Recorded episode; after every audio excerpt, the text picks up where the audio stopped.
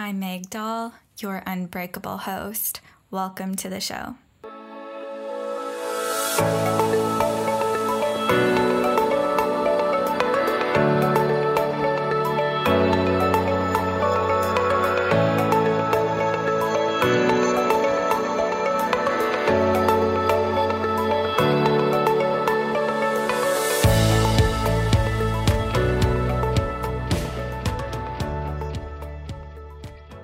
Hey, friends, and welcome back to another episode of the Unbreakable You podcast. As always, I am so pumped to have you here. And today we have a very special guest on the show. Tisha Riman. She is from Toronto, Ontario, and she is also a fellow holistic nutritionist. And I'm just really excited to have Tisha on the show with me this week because her and I are so aligned when it comes to nutrition, and I love what she is doing in the nutrition field. So she is all about taking down diet culture and addressing weight stigma and all of those really great things. She's also had a similar journey with food to me. So, her and I have both experienced eating disorders and recovered from them. And she's just, her transformation has truly been so incredible. And just hearing her in today's episode, as her and I were talking, I honestly was just so blown away and proud of her for how far she's come. So I just want that to be a reminder to all of you who are listening to this episode today, feeling maybe frustrated with your relationship with food or even in a place of just feeling really fearful around food because that's what Tisha talked about today of how she was once very fearful around so many different types of foods. And I just want to remind you that Tisha and myself were both living examples of recovery being possible. Recovery absolutely is possible. So if you are sitting there right now struggling with your relationship with food and wondering if you can get through this, if recovery is possible for you, we are living proof of that. And I just want that to be a reminder to you that recovery is possible. And I, both Tisha and I, both of us are rooting for you. And if you are looking for support in your healing journey with food or your healing journey with your body, I offer coaching services and I welcome you to check them out. I have my links in the show notes as well. And if Tisha and her work resonates with you, I highly recommend checking her out, giving her a follow on Instagram, especially. I love all of the content she shares there. And so if you are listening to this show and loving it, I would so appreciate it if you took a screenshot, posted it to social media, and tagged both Tisha and I so we can see who's listening. Thank you so much for tuning in. And I will be back next week with a brand new episode.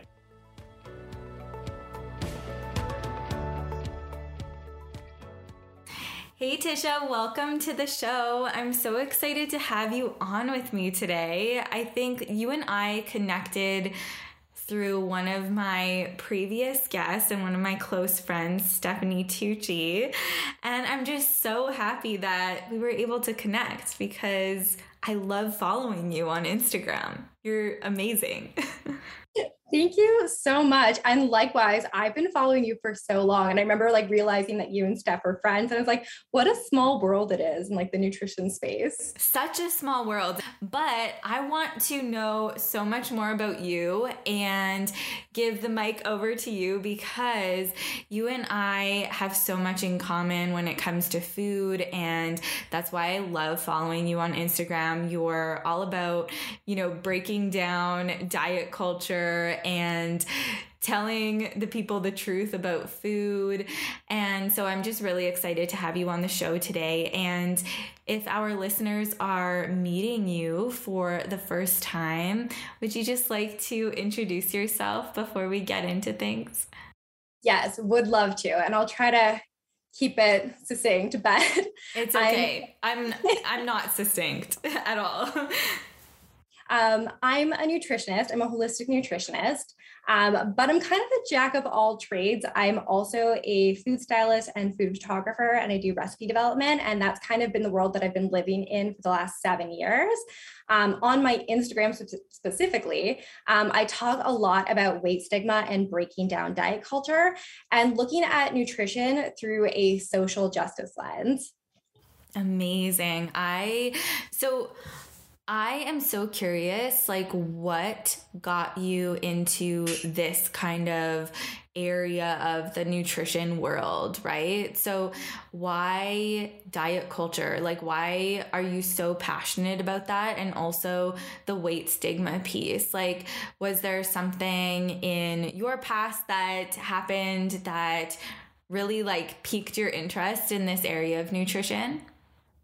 Yeah, no, that's a great question. Um, I would say that it definitely for me started, I think like a lot of people, it started with a history of disordered eating. Um, and for me, food was very much a way to control my outside world. Um, especially like for me, I used food as a way to kind of just deal with some underlying issues um, relating to like my sexuality and not being ready to like confront that. And when I started, so I was having all these health issues and I decided to restrict all the foods that I was eating and my health just kept deteriorating. And so I was like, okay, what can I do? How can I fix this? And so I got really into nutrition. And I think, like a lot of people who struggle with any kind of disordered eating, um, nutrition wasn't the sole piece to it. So I started to eat really good food, but I didn't actually get down to the root cause of what was really bothering me. And so instead, I started to deal with orthorexia and obsession around food and fear around food. And that kind of followed me for years. And initially, this thing that kind of was a hyper focus on weight and weight loss, despite the fact that I don't think I was ever somebody who really had a lot of weight to lose. I found myself that even when I was like getting to a place where I felt very comfortable with my body, weight loss was still in the back of my mind. I was still constantly eating for weight loss. And that was something that I noticed as time went on that, you know, I thought I had a really healthy relationship with my food, but there were still things I wouldn't let myself eat because subconsciously I was afraid I was going to gain weight. And I think as I started to become more invested in just what was going around going on around me in terms of just a lot of the social justice issues that I was discovering and learning about, especially as I came to terms with my own sexuality and became more involved in the queer community. And I started to learn that there was just so much that I hadn't really seen before. I started to realize that there were so many other barriers to nutrition and health that really had nothing to do with weight. And in fact, um, I think the obsession with weight is a huge hindrance to health. Mm-hmm. Yeah.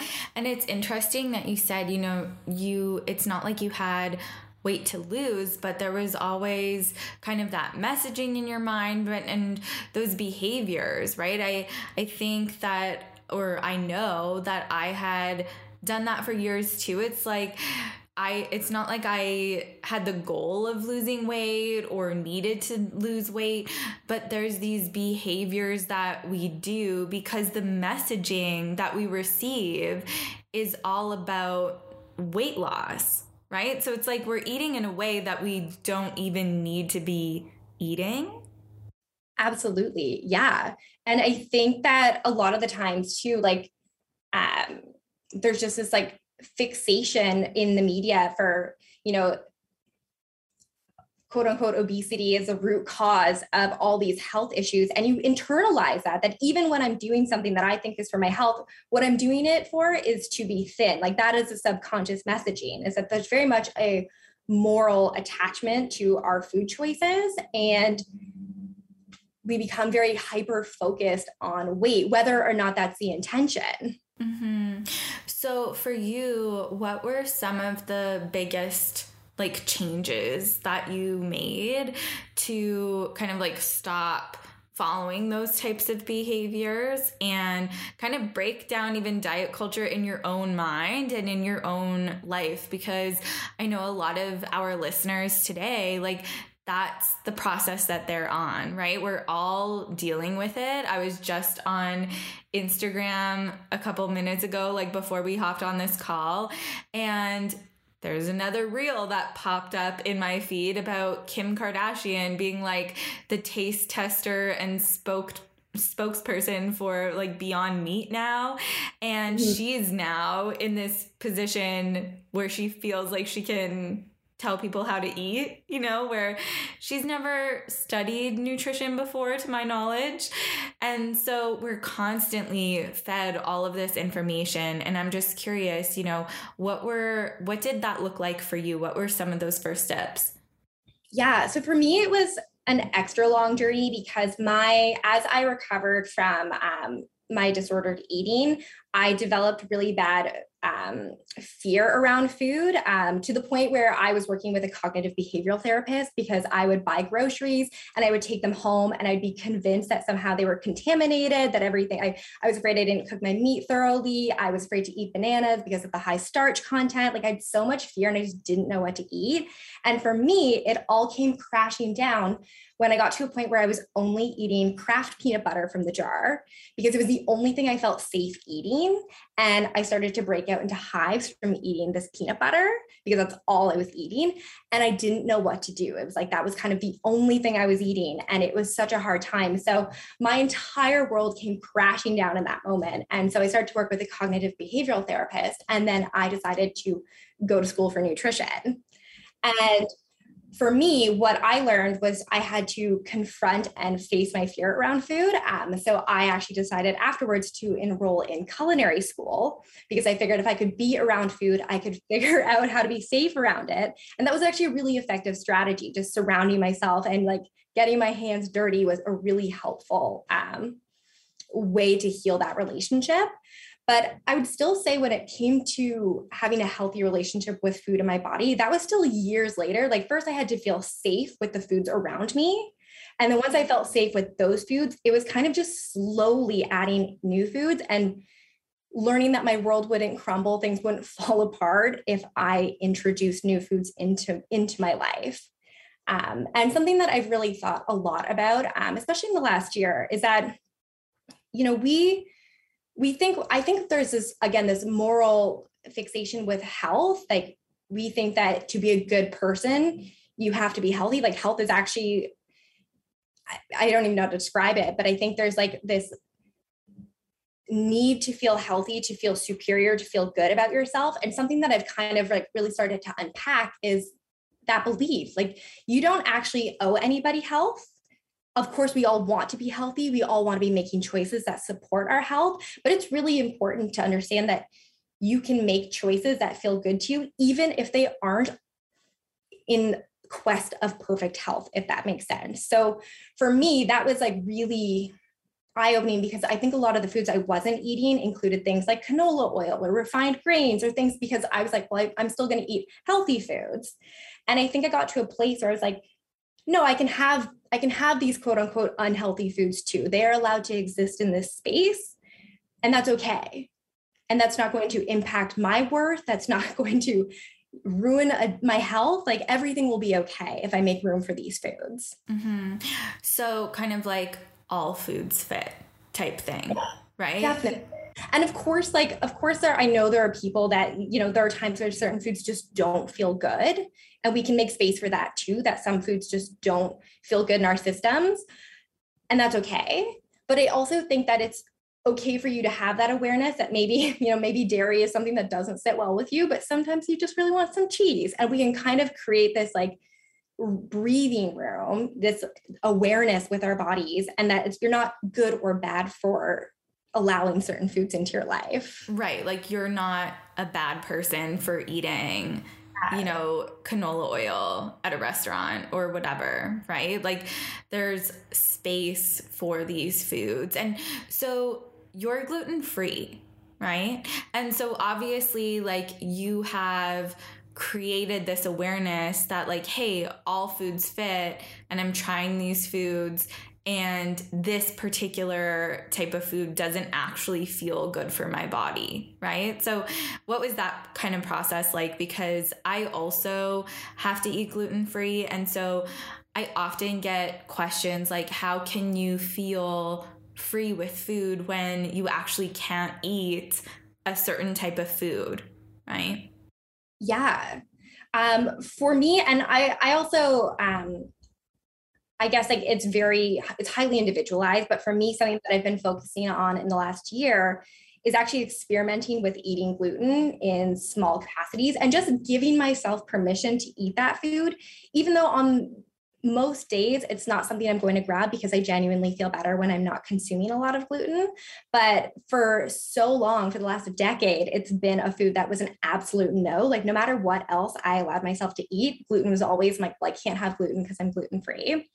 And I've just really started to try to make space in that in the last year to be like, yeah, like I like I can eat it. And it doesn't always feel good. So I'm not, I'm probably not going to, but kind of giving myself that permission to enjoy or to experience all foods has definitely been part of my journey. And I love that, you know, you're still, we're all still on this journey. And it's just so nice to see a fellow practitioner, you know, being like, hey, for this many years, I haven't eat, been eating this particular food, but I'm trying to like make space for it. Like, consciously and intentionally like you're trying to make space for it and everything's allowed. Absolutely because i think the best diet of course is one that makes you feel good but i think it's the one that allows you to eat the most amount of foods. Yes exactly. Exactly. I actually just received a question from a past client of mine and you know she was asking me about animal protein. Basically, she was having stomach issues, and the practitioner that she was working with had suggested to eliminate protein and kind of like a list of things. And she just wanted my opinion on this. And I said the exact same thing that you just said. Like, the goal is to not restrict all of these things. The goal is to get to a place where we can eat as much variety as possible, right? Like over the years, I've introduced like dairy back in and I've been eating dairy for how many years now but like there was a point where I wasn't eating it and I didn't really like even have a reason to not be eating it so it's just like what's the point like let's get to this place where we can eat um, basically all the foods. Yeah, and it's funny because I I think about this a lot as somebody who and I'm sure you're probably very similar. I have tried every diet at one point or another. Like I've tried low carb, I've done vegan, I've done paleo, like I've done like back in the day I've I've tried everything and it was interesting because in my brain it was all in the quest for health, but I think it was also in the quest for weight loss. And the interesting thing for me was that I have just not like I didn't really experience any kind of changes with any of those diets. Like I've my body composition was like relatively the same. My energy levels were relatively the same. Like I didn't experience these like drastic changes in my health. And that was really eye opening for me because it showed me that I could actually have a lot of different foods and a lot of different variety. And usually the reason I didn't stick to one diet was because it eventually felt too restrictive and I needed to switch to something else. Mm-hmm. Yeah. So how do you personally like navigate food now? Like, you know, you're you're eating in a way that doesn't feel restrictive now, right? And you said whenever you were following a certain diet before, it eventually always got to this place of feeling restrictive, right? And so the solution to that is just not placing these rules, right? Yeah, absolutely. I definitely think, um, in terms of myself, I try to think of what can I add onto my plate versus what can I take away. So it's making sure that I'm getting enough things to fuel me up, that I'm getting enough protein, that I'm getting enough healthy fats and fiber. And then also I like to keep a lot of snacks in the fridge. And I think, or in the fridge, in the pantry. And I think having lots of options, I used to be somebody that could not have any kind of chocolate or any kind of dessert in the house because I would find it and I would eat it all in one sitting. And now I, I feel like over the past couple years, I've surprised myself by how much I can have in the pantry. And that just, it just stays in there because it's like I have permission to eat it, which means that I can choose whether or not it's something I'm actually craving and I'm not eating it out of this place of, you know, fear and judgment and shame. Mm-hmm. Okay. So years ago, you actually didn't allow yourself to have certain things in the house, correct? Yes. Yeah. So, yeah, go ahead. Oh, I was going to say my partner at the time used to hide, like she would buy mini eggs and then hide them in places where I like couldn't find them because she knew, like, or like whatever candy she wanted, she would hide them because she knew if I found it, I would probably eat the majority of it. Like eat the whole thing. Right. So, yeah to get to where you are right now because I know some of our listeners tuning into this episode right now are in that exact place, right? Feeling like, okay, I can't have XYZ food in the house or else I'm going to eat it all, right? And then us introducing like the concept to them, like, okay, actually, like that's not working for you though, right? Because if it is around, then you're just going to, like you say, eat it all, right? Or a large quantity of it. So, how can we get to this place where we do have that choice, right? We we have it in the pantry and we can be like, "Hey, do I want this or not?" right? And as like I've gone through that as well, but I'm I'm just so curious like I or I'd love for you to share like what that process actually looked like for you, right? Like you didn't just bring the mini eggs back in the house and then we're able to just be like, "Hey, do I want this or not?" Did you go through kind of like this transition period of having the food in the house? Like what did that look like for you? Cuz I know it's different for everyone. Yeah, yeah, I would definitely say it was a lot of baby steps. Um, I really tried to embrace just giving myself unconditional permission to eat foods that I wanted. But for a long time, that still didn't look like buying those foods. It kind of looked more like if I was at a friend's place or at work and these things presented themselves, like giving myself permission to eat the foods that were around me. And also checking in. I think that's really important for anybody to just check in and ask yourself what it is that, like, why do you want that food? What is it that you're looking to? What craving are you looking to fulfill? Is it hunger? Is it you want something to satisfy you? Is it emotionally driven? There's so many reasons that we're, you know, drawn to food and that that hunger exists and i think it's really important to ask ourselves like why that's happening and to create like an environment like to allow yourself to have that space to explore it yeah. And I think so many women who are, or so many of us who are like struggling with that area, you know, feeling like we're always turning to food, whether we're like even hungry or not and maybe it is like more emotionally driven it's it's okay to recognize that food might be like the only thing in our toolbox at that moment right but if we can kind of pinpoint what emotion it is and then expand that toolbox. Like maybe it is like you're super lonely, right? And every time you're lonely, you like the only thing like there's there's nothing wrong with you for having like having the food as the only thing in your toolbox right? But like if that's not working for you let's expand that toolbox. And what else could support you when you're feeling lonely or when you're feeling bored or when you're feeling sad right? It's all about expanding that toolbox i feel like. Definitely and just creating that awareness. You know if you're eating because you had a stressful day at work. It's okay if you if you're acknowledging like okay how else can we cope with that stress? But also during that stressful day at work did you take a break? Did you sit down? Did you eat something? Have you had breakfast? Have you done something to nourish your soul to take care of yourself? And i think we just have to be more gentle in our approach to nutrition and be very forgiving with ourselves if we if we eat for emotional reasons or if we're craving certain foods that does not make you a bad person for wanting certain things. Like that's very human. Yeah, yeah. Honestly, Tisha, I'm just like so so proud and like amazed by you because of what you shared with us at the beginning of this conversation, like where you were with your relationship with food or in your um, experience with orthorexia, right? How much fear there was, and now where you are with food. It's just absolutely incredible. And I think it's just important for everyone to see what's possible for them if they're struggling with food. Yeah, thank you. Thank you.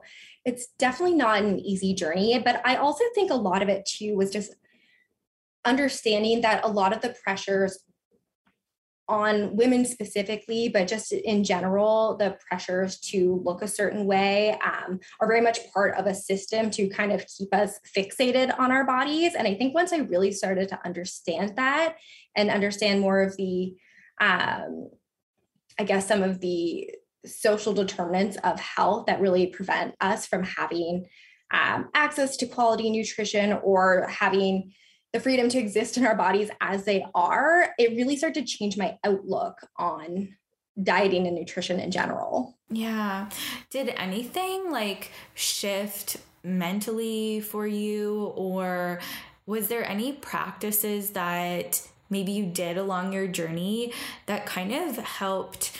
Dissolve or fizzle out that connection between like food and your body. You know like because it sounds like so much of your journey it was always like even if it was humming in the background you know the way you were eating was for your body to look a certain way or like driven by weight loss whether that was you know the goal or not it was like that was always kind of in the background.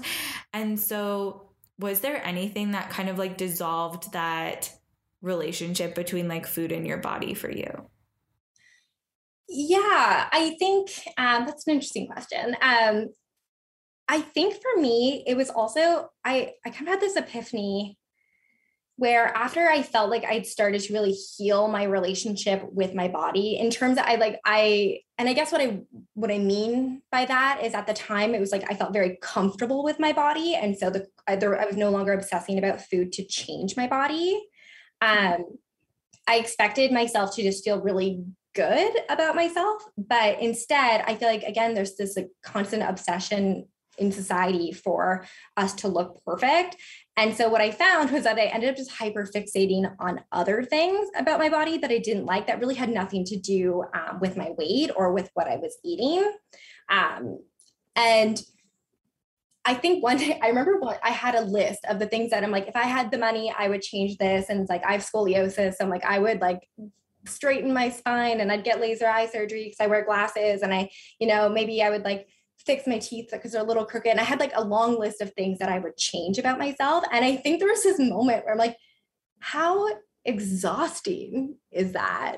How, like, I mean, yes, like I would, like, I feel like everybody would love to be their healthiest self, but I think sometimes I'm like, it's okay to just exist in your body as you are and that's good and i think when i had that realization that i'm like i could continuously pursue this idealistic version of myself that i p- could probably never attain and even if i could i would probably find new things to fixate on or i could just create space for myself to enjoy the things that I like, try my best to make my experience a healthy, happy experience, and give myself permission to enjoy life.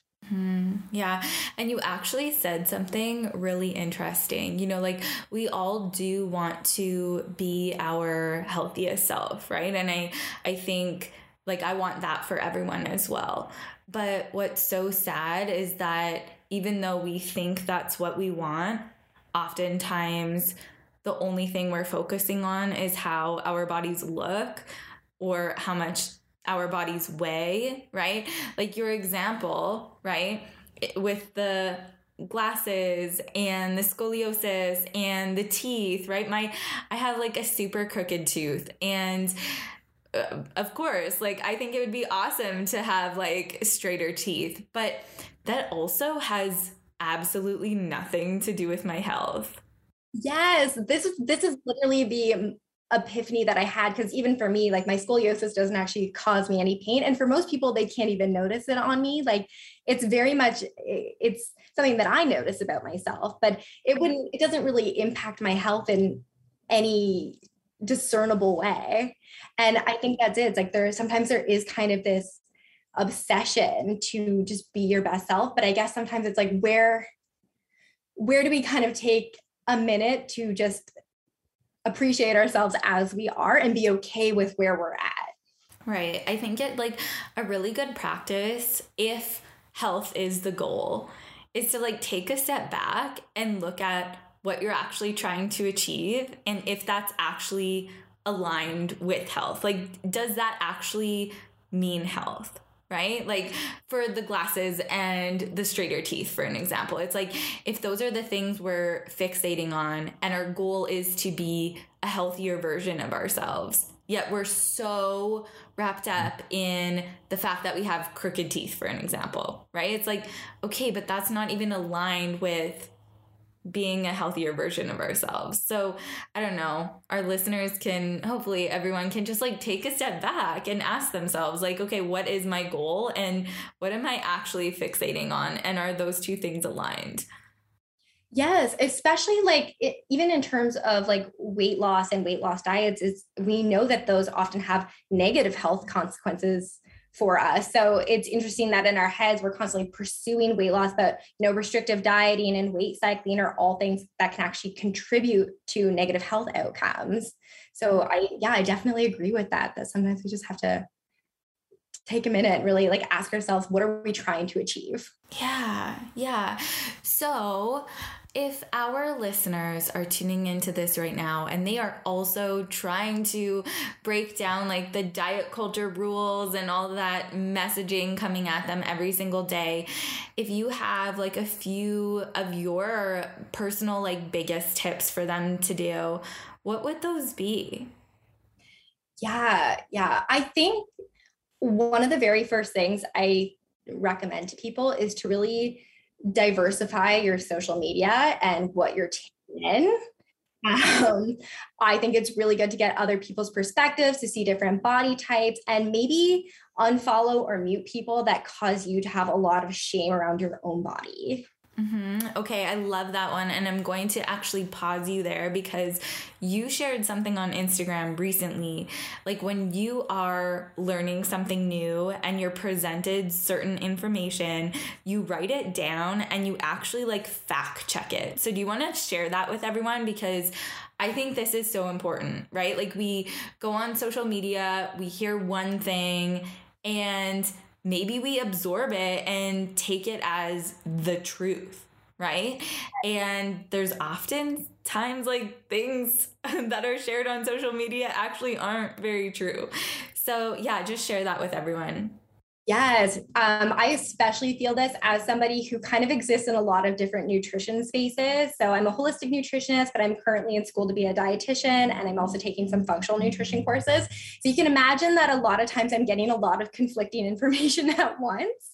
Um, there's usually a lot of like universal truth being taught, but sometimes somebody will say something that I'm like, oh, I just learned that, that that's not the case. So usually what I'll do is if there's something that like somebody's presenting as a hard fact, but I've heard otherwise, I'm not 100% sure, I'll make a little note beside it that I have to fact check it and I'll leave a little box to check mark it. And that way I can kind of go back to it after. And then usually um, I'll go to PubMed or I'll look it up and I'll try to look through um, some studies and kind of see like, okay, like what they meant was that, you know, in mice they saw this correlation so maybe that's true for humans but we can't say 100% so i'm like okay that's an interesting thing to know but maybe it's not conclusive and we shouldn't be saying it as though it's 100% a fact for the human body Amazing. Yeah, I saw you post that on Instagram recently. I was like, yes, this is so important because how often do we just hear something and it's like, oh yeah, that's that's the way it is, I guess. Yeah, and especially because I, I really do feel like, you know, obviously nutrition is very much rooted in science, but it's also just rooted in personal experience and bias. Like everybody's coming to the table with their own collective experiences, they're addressing their own issues, like they have their own topics. And so sometimes we're kind of seeing it through a very narrow lens and it's not the full picture. And um, especially on social media, where I think the focus is often weight loss like sometimes i'll be posting something and somebody will message me and they're like oh well you saying that you know you can have a cupcake is not conducive to weight loss and i'm like but that's also not what I'm speaking to. That's actually not what I'm talking about.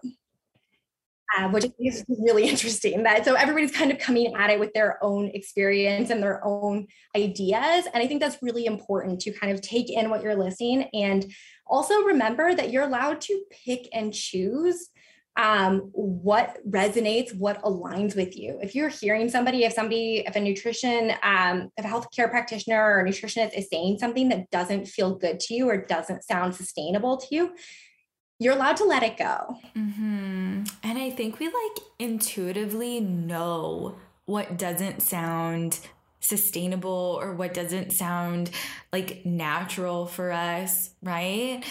Um, yeah, there's been so many times throughout my journey where, you know, there's people eating a certain way or uh, you know these recommendations coming at me and it's just like intuitively i just knew that doesn't doesn't seem like a normal way for me to eat so instead of forcing ourselves to eat in that way it's like let's just tune into that and honor what feels natural and normal and real for us, right?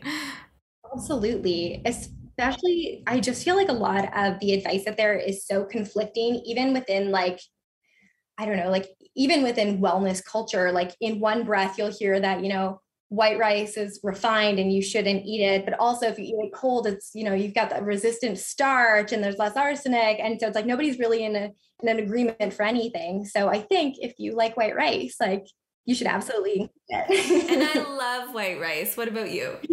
love white rice, yes. love it. Like that is one of truly my favorite foods. It's so good. and yet I probably like you went years without white rice because someone said something about it, right? Yes. Yeah, and you just have to challenge those things.